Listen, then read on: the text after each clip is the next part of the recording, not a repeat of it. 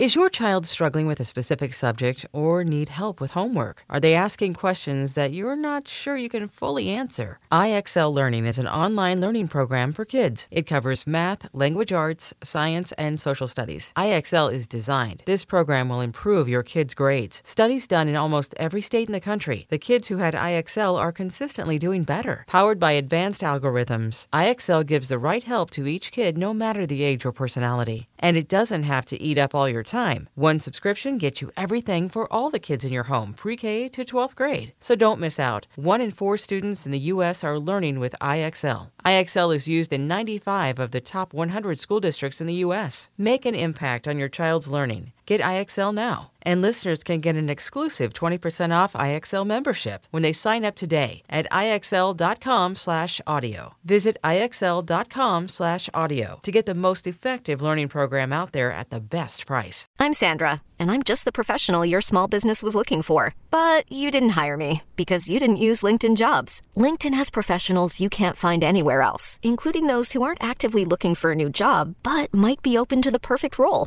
like me. In a given month, over seventy percent of LinkedIn users don't visit other leading job sites. So if you're not looking on LinkedIn, you'll miss out on great candidates like Sandra. Start hiring professionals like a professional. Post your free job on linkedin.com slash recommend today.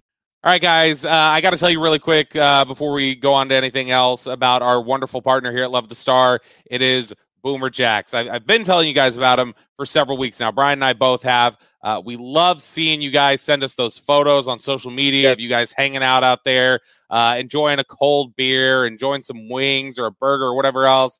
Uh, it warms our heart, and I know it warms Bo- Boomerjack's heart. Uh, we're glad that you guys are enjoying it as much as we do. I keep telling you guys specifically about Tuesdays and Wednesdays because Tuesdays are half-price bone-in wings, Wednesdays are half-price boneless wings, but they've got great deals the rest of the week as well. Drink special starting at three dollars, fifteen dollars buckets of beer, and it is the coldest beer anywhere around, and it, it's just the perfect spot for whatever you're looking for. If you're looking for, you know, a happy hour spot for you and your coworkers, Boomerjacks is perfect for that. If you're looking for a nice dinner spot for the family, somewhere to unwind, it's a great spot too. My kids love the tableside s'mores that they bring out there. If you're looking for somewhere to watch the game, Boomerjacks, man, wall-to-wall T Vs. And I mean that literally. The T Vs fill up the walls at Boomerjacks. You are going to be so glad you went there. There are seventeen D F W locations. You can find yours by going to Boomerjacks dot com. That is Boomerjacks dot com. All right, Brian, it is now time for our Dean Julia Love of the Star mailbag, and we can continue on with some news in part with this mailbag here uh, because there's a question that sets up really nicely for, for a development that we had this week in a conversation that I wanted to have. Brandon Laurie says, what are your thoughts on the new kicker, Brandon Aubrey? He seemed to be pretty successful at the U S F L level.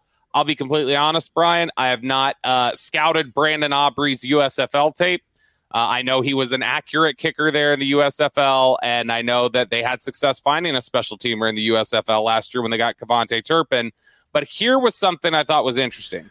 They go out, they get Aubrey, that's great. Did you see Todd Archer's article this week reporting the news?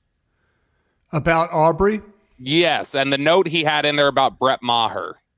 No, I did not see that particular here was, story. Here was the quote on Friday. Actually, I guess it wasn't this week, but Friday. Uh, he's talking about the Brandon Aubrey signing, and he says the Cowboys did not take a hard look at the veteran free agent market, which includes Robbie Gould and Mason Crosby. Right. And last year's kicker, Brett Maher, was not inclined to re-sign with the team. So that's interesting. That's the first time I've heard, yeah. and Todd, Todd would know, that's the first time I've heard maybe the reason you don't have Brett Maher back is Brett Maher felt a little hung out to dry. And not that that's Todd's... what Todd's saying there. Todd's just saying he wasn't inclined to sign. Doesn't yeah. say why. Todd would but know. The only thing I can think as to why he wouldn't be inclined to sign is you guys kind of hung me out to dry here at the playoffs. Yeah. Yeah. I, I, I, I you know, Todd, Todd would know. Todd's mm-hmm. one of the best beat writer reporters for any team in the league. And I'm not just saying that because he's a friend of ours. Todd legitimately cares about every single story he puts on that side at E S P N. Yeah. I will say this though. I do have a scouting report on, of course, on Brandon. Did. I knew Aubrey. you would. I yeah. knew you would. I, I asked one of my gang of sevens about, you know, asked a couple of them, but I asked this one got back to me, and this is a team that's looking for a kicker. So th- this team would know. And I asked about Aubrey, and I, he said, he says, was really good. smooth, accurate, poised, good at kickoffs as well. Hurd, very good person, wiring for the position as well. That's so, an important line at the end. Wiring for the position is something that's very yeah, important. Yeah. So that that was that was one of my gang of sevens. That particular team is looking for a kicker, so he had an idea of what you know what you know everybody was uh, trying to get. I think it's fascinating about the guys like the Robbie Goulds and people like that. I, I had a I had a team, a gang of seven guy, tell me. He's like, listen, this guy doesn't want to kick field goals from fifty yards anymore. He just doesn't. Yeah. He doesn't want, and he doesn't want to kick off, you know? So why would you sign a guy? What's the one thing that Mike McCarthy, how many, I mean, look at Brett Maher last year. How many fifty-yard field goals did they attempt last year? A lot. A yeah. lot. I so mean, it wasn't the, it wasn't the, too. yeah, it wasn't the fifty-yard field goals that were the problem for For for Brett Maher, it was the thirty-seven-yard field goal that was the problem. The thirty-three-yard field goal that was the problem. You know, that's that's the difference. But everything everything that that you know, I, I was really I was pleased to hear that Aubrey. You know, he's a Dallas kid, uh, so in the from the area, and soccer player at Notre Dame and all that. You know, but I was really enthused by hearing that uh, from a particular scout who who who had, had to do their due diligence on this guy. By the way, Brett Maher last year, uh, nine of eleven from fifty. Uh, so they used him a, a lot, and that was just during the regular season. That's without looking at the playoffs. See, so that's the thing. That's, that's – I just don't get the feeling. I just don't get the feeling right now that, you know, when – When Tristan Vizcaino, yeah, when he kicks from forty-two, fine. It's Hiram Lahu all over again. forty-six, fine. Mm-hmm. fifty, that ball sounds thin, and it doesn't quite have that where it's climbing, climbing the upright. You know, where Maher's hitting it, and it's at the top of the upright. You know. Yep. Vizcaino very much is a, like we're kicking in snow, you know, like we're Adam Vinatieri trying to knock home a field goal in a, a playoff game. You know, we're yeah. driving it in the snow and it it just sneaks over. I don't hear the power and I don't see that ball climbing the upright like you would a kicker from, from distance. I just don't see it. And so, that's something that they've shown a, a clear desire to have with Zerline and Maher, hey, and the fact that they liked Garibay. Garibay yeah. was all about power. It was never the accuracy. Look, the thing about it is we get out to Oxnard, and we know this. At that tennis courts where we're at and the fields, there's trees all around the in, in the end zones, these t- yeah. huge trees. And when the wind blows, it comes over the top of those trees and hits that goalpost. So you will get kicks. I remember, like you said, you know, uh, Garibay and those guys all last year. I mean, they they couldn't get anything high. Lahu, they couldn't get anything. I mean, they had days where they're like two of eight, two of two of six, whatever. And so you got to be ready out there because that wind will knock that ball down, and it'll look bad. It'll Garibay, look really bad. Yeah, it'll look. Garibay, really bad. I remember he was on the right hash kicking one, and it landed in the corner end zone of the opposite practice field. Yeah. Like, I mean, that's the way that that wind can carry yeah. things. Also, Garibay was very inaccurate the whole time we were out there, yeah. but it showed they love power. That That's clearly something that Bones Fossil is a yeah. big fan of, is the big leg, and Mike McCarthy likes the advantage of it. So definitely something interesting there. A little bit of kicker talk, but I did find that note from Todd Archer very interesting. That's the first time I'd heard anybody report yeah. that maybe Brett Maher just didn't want to be back here. Right. Uh, and I think it's interesting that was out there. Uh, well, we got time probably for another question or two here. Dean Julia asking, rank these skills in the order in which CeeDee is more likely to improve going into this year, Brian. Better after the catch, better contested catcher, better route runner. Okay, picture this. It's Friday afternoon when a thought hits you. I can spend another weekend doing the same old whatever, or I can hop into my all-new Hyundai Santa Fe and hit the road. With available H-Track all-wheel drive and three-row seating, my whole family can head deep into the wild. Conquer the weekend in the all-new Hyundai Santa Fe. Visit Hyundai U S A dot com or call five six two, three one four, four six zero three for more details. Hyundai, there's joy in every journey. What he's likely to improve on? Yep. After I, the catch. I think uh-huh. after the catch.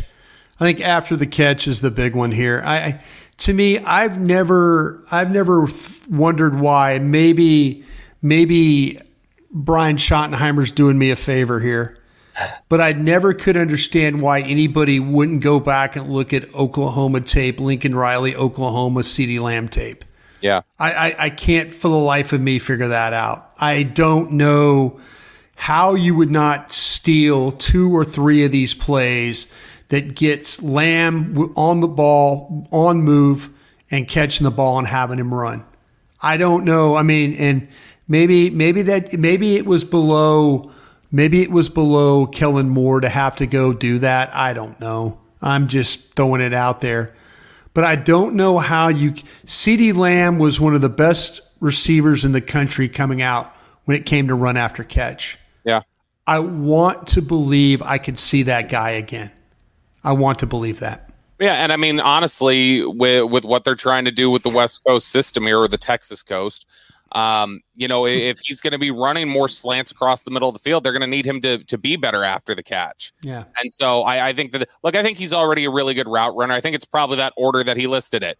More, most likely he improves as a, an after-the-catch guy. I don't know that he's ever going to be a great contested catch guy. No. Just because of the size. Um yep. I think he's going to give it his damnedest every time. It's just there, yeah. there are certain physical limitations, but I think he's already pretty polished as a route runner. So after the catch is where you could really see something.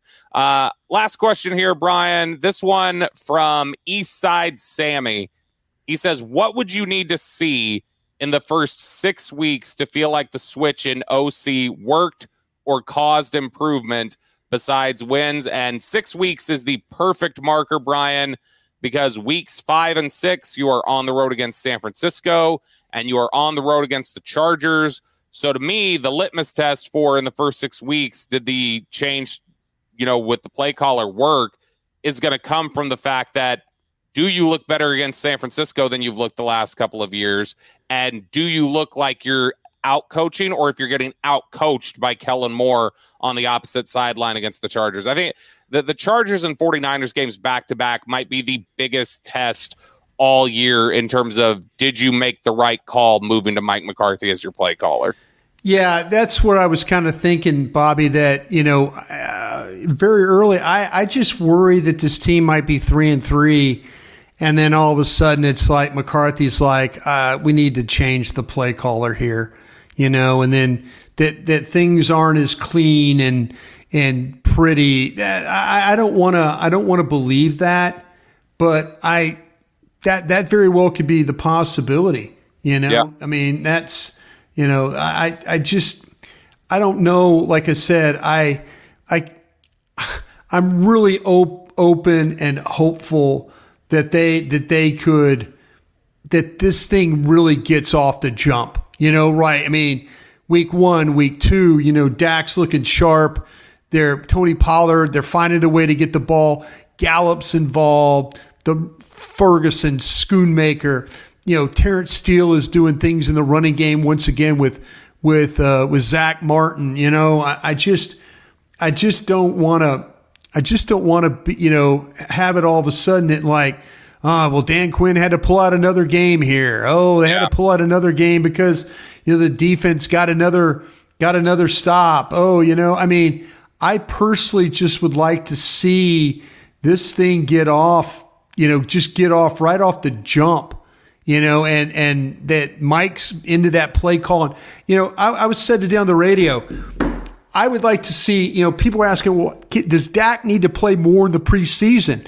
And I said, well, you know, you can work around it this way. Is there a better defense he's going to be going against than his own defense? Yeah. You know, he's just not going to get hit.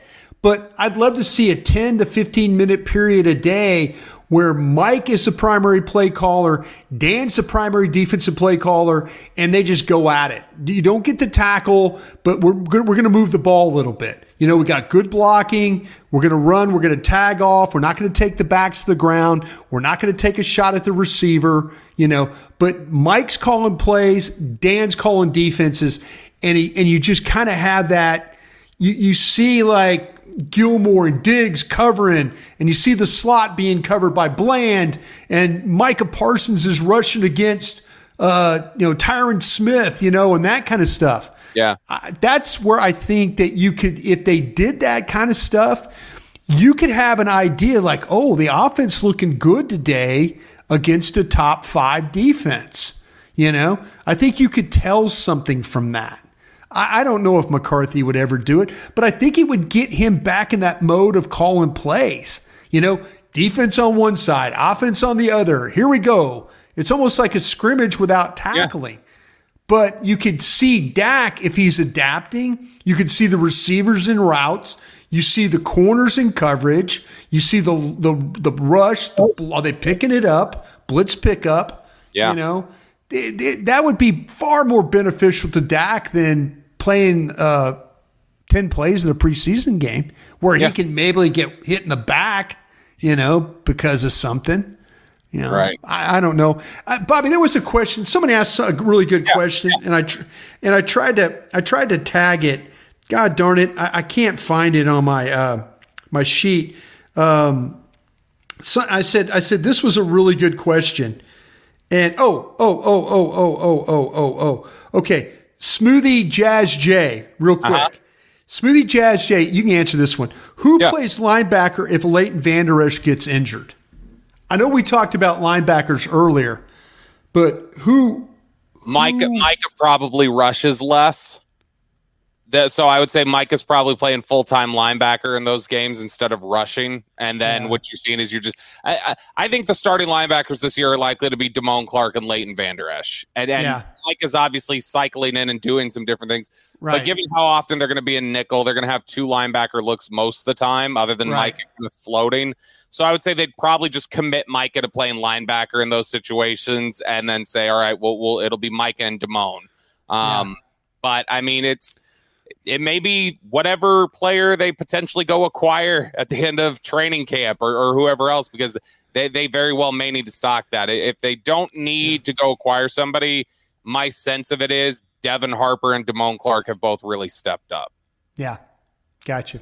Okay. So, I, I, I tagged that. I thought that was a great question. I thought it was a good question. Yeah. Thank you guys. Thanks for everybody for all their questions. Uh, I yeah. know we don't get, maybe we could do one of these shows. We get to answer all questions, but Right Absolutely. now, it's kind of is where we're at right now. So. Absolutely. They're the guys who, like, for instance, I know when Brian put out the call this week, I think we got like fifty-three questions. So I they're, really they're, appreciate oh, you so, folks. We yeah. love it.